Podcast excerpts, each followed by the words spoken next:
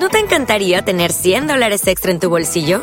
Haz que un experto bilingüe de TurboTax declare tus impuestos para el 31 de marzo y obtén 100 dólares de vuelta al instante. Porque no importa cuáles hayan sido tus logros del año pasado, TurboTax hace que cuenten. Obtén 100 dólares de vuelta y tus impuestos con 100% de precisión. Solo con Intuit TurboTax. Debes declarar para el 31 de marzo. Crédito solo aplicable al costo de la presentación federal con TurboTax Full Service. Oferta sujeta a cambios o cancelación en cualquier momento.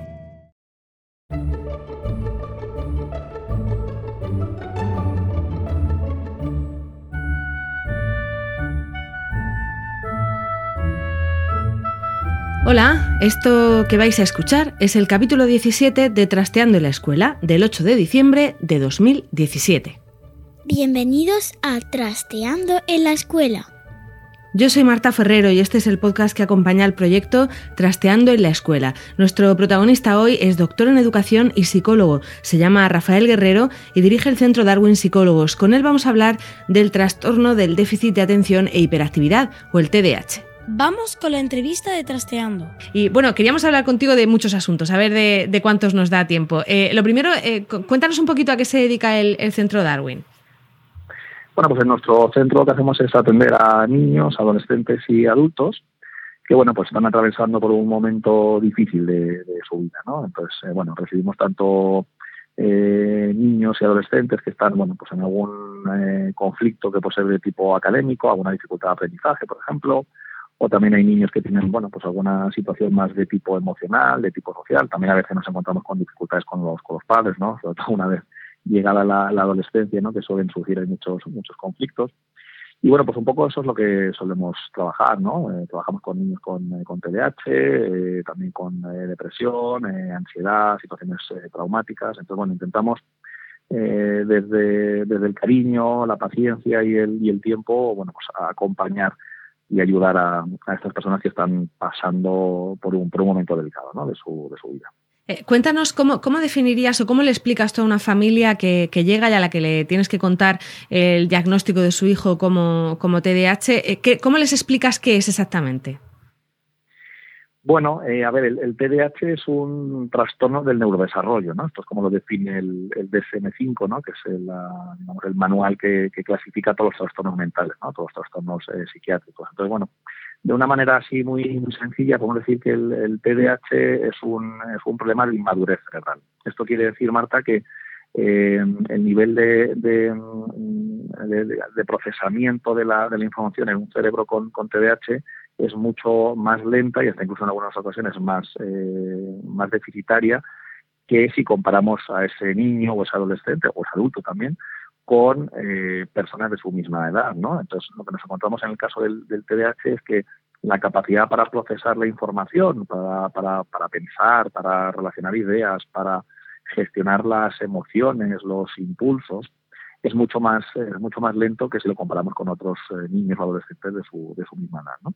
Y todo eso, bueno, pues desemboca en lo que todos conocemos, ¿no? Del TDAH, ¿no? Porque mi hijo tiene dificultades para concentrarse, para prestar atención, tiene dificultad para gestionar bien sus, eh, sus emociones, tiene muchos conflictos a nivel eh, social, eh, dificultades también en su memoria operativa, es muy impulsivo, es muy hiperactivo, no, no, no puede parar quieto. Entonces, bueno, eso es todo lo, lo que se ve, ¿no? Que es más observable, más, más externo, ¿no? Solo podemos ver todos pero en realidad la raíz del, del TDAH es, es, un, es un cerebro que va mucho más, eh, mucho más lento en su maduración que mm, bueno, lo que se supone que debería ir, ¿no?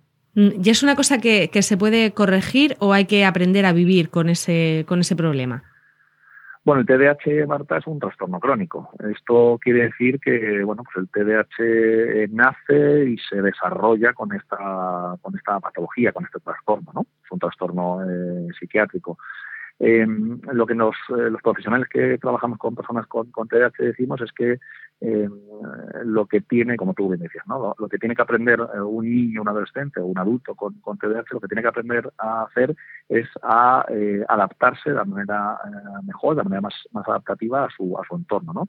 Entonces, la patología está ahí, la patología va a estar ahí toda la vida, no, no es algo que de lo cual uno, entre comillas, se pueda curar, ¿no? No es como un esguince, que bueno, pues durante un tiempo está convaleciente y pasado unos días, unas semanas o unos meses, pues uno ya puede volver a su actividad normal. No, el, TDAH es un trastorno crónico, no, no, no, tiene, no tiene cura, no, no es que me guste el concepto de cura, pero bueno, para que nos entendamos.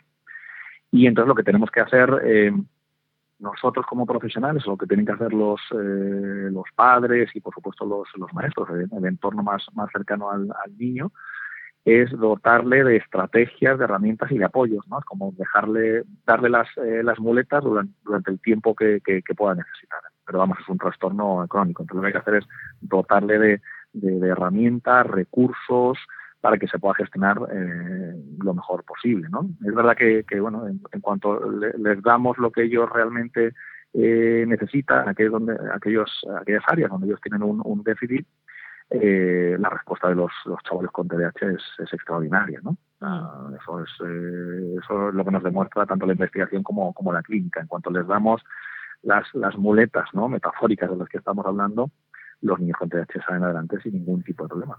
La dificultad está ahí, Marta, cuando, cuando no están recibiendo lo que ellos realmente necesitan. ¿no? Entonces, si, si, si no tengo lo que necesito, si no tengo agua y no tengo eh, comida, difícilmente puedo salir adelante. Eh, vamos a empezar con, algunos de los problemas o de las cosas que suelen resultar polémicas cuando se habla de, este, de este, trastorno. Para empezar, ¿es fácil diagnosticarlo? ¿Se, ¿Se, confunde o se puede confundir con otro tipo de, problemas de aprendizaje?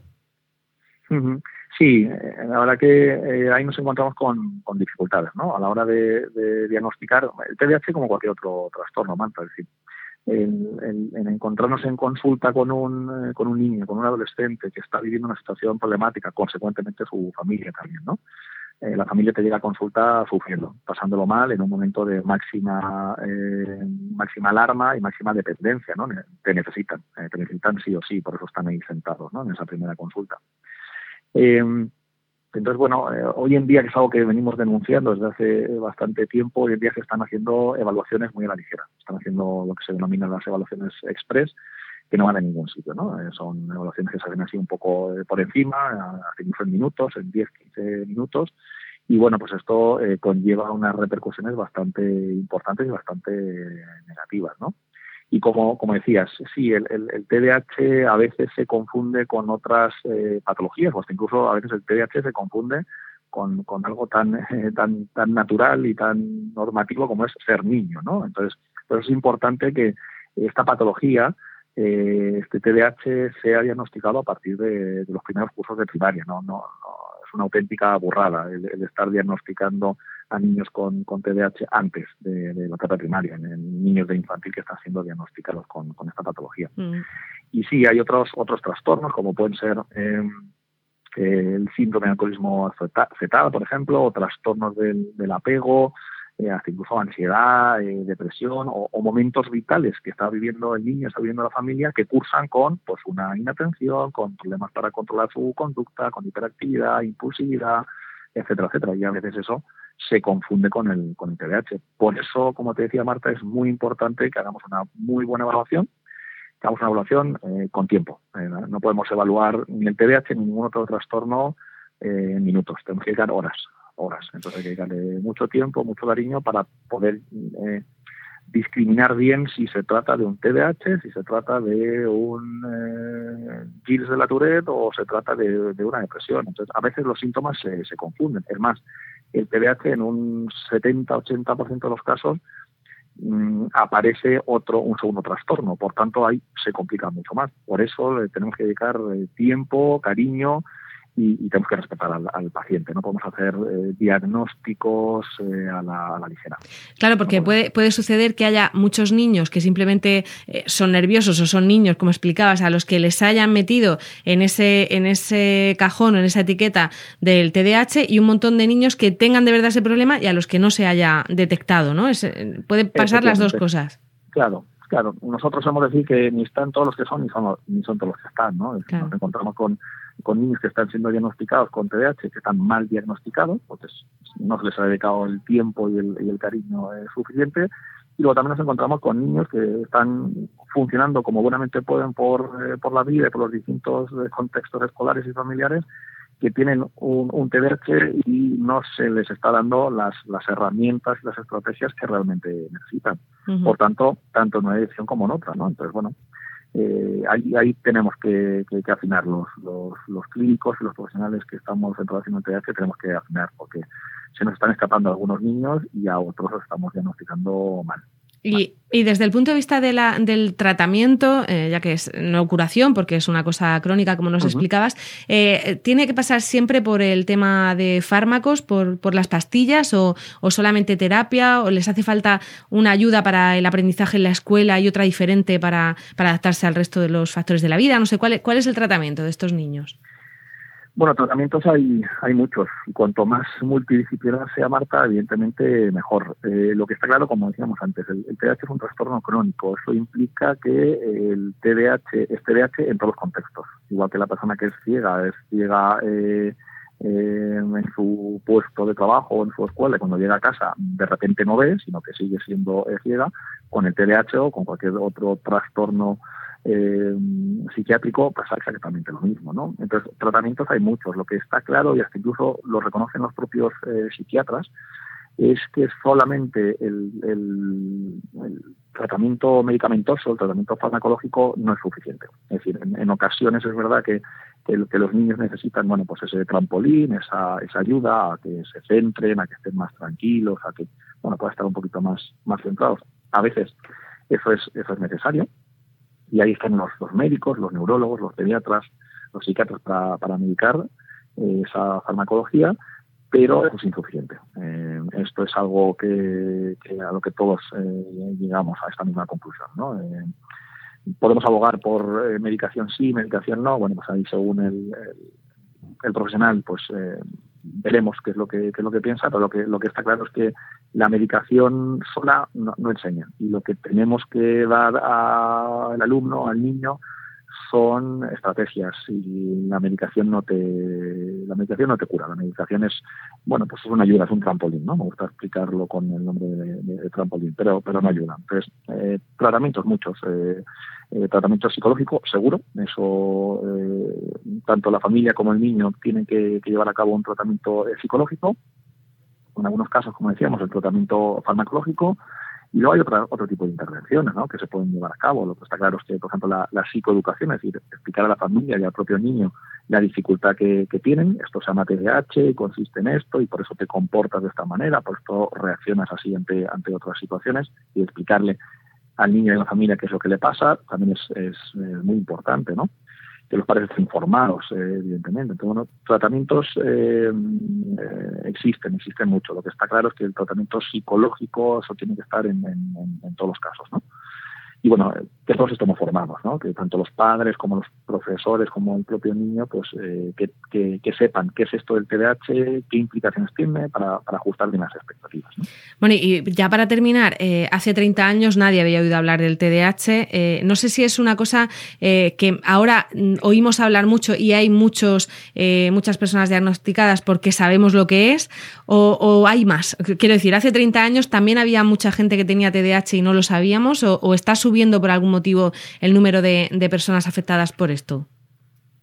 Bueno, eh, los, números son más o menos estables, es decir, eh, nos estamos encontrando con que ahora mismo, Marta, vivimos en la era de la información, la era del clic y todo está, todos estamos informados, ¿no? Hace, eh, hace décadas o incluso hace, hace siglos nos encontramos con que solamente la, iglesia, por ejemplo, era la que tenía el, el, conocimiento, no tenía toda la información hoy en día eh, nos encontramos con que la, información está a golpe de un, clic, ¿no? Entonces todos podemos eh, acceder a, muchísima información y, además muy, muy variada, ¿no? Mm.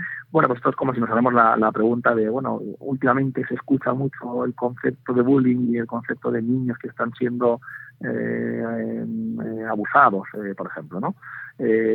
abusados sexualmente, no otro tipo de, de, dificultad, ¿no?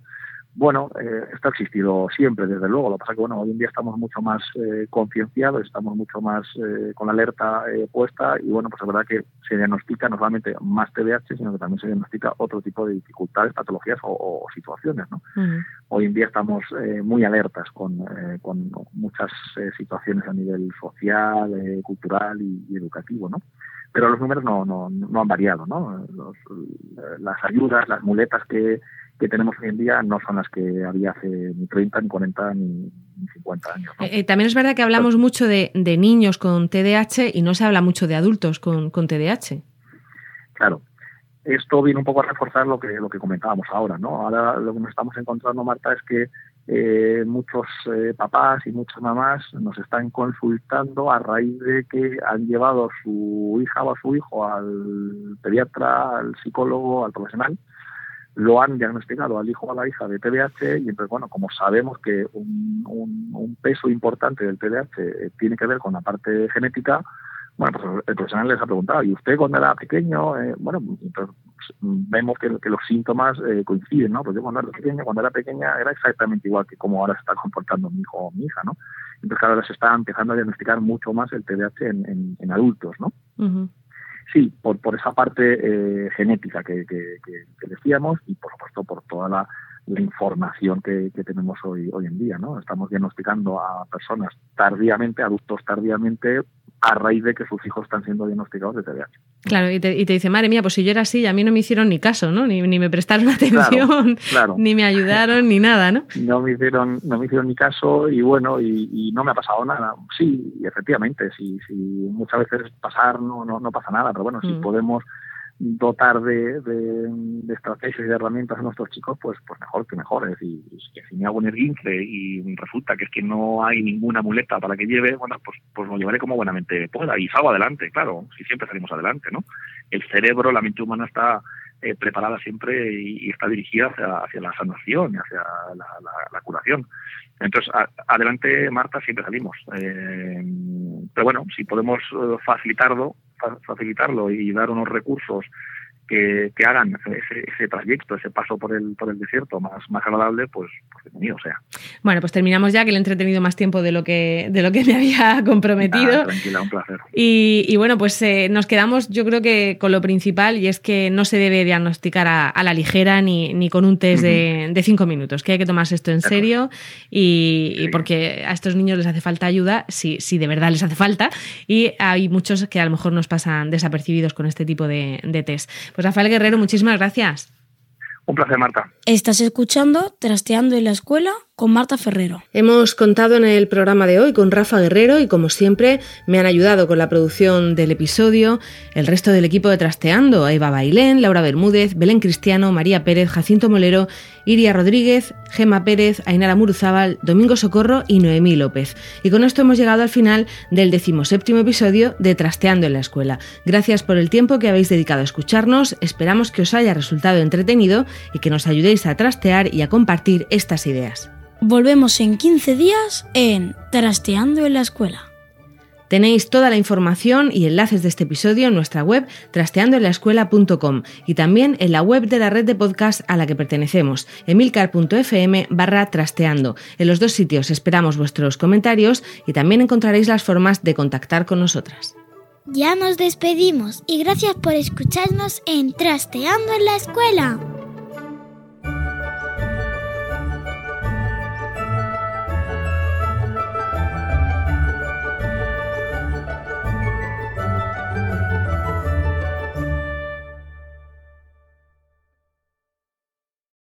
Lucky Land slots, you can get lucky just about anywhere. Dearly beloved, we are gathered here today to. Has anyone seen the bride and groom? Sorry, sorry, we're here. We were getting lucky in the limo and we lost track of time. No, Lucky Land Casino, with cash prizes that add up quicker than a guest registry. In that case, I pronounce you lucky. Play for free at LuckyLandSlots.com. Daily bonuses are waiting. No purchase necessary. Void where prohibited by law. 18 plus. Terms and conditions apply. See website for details.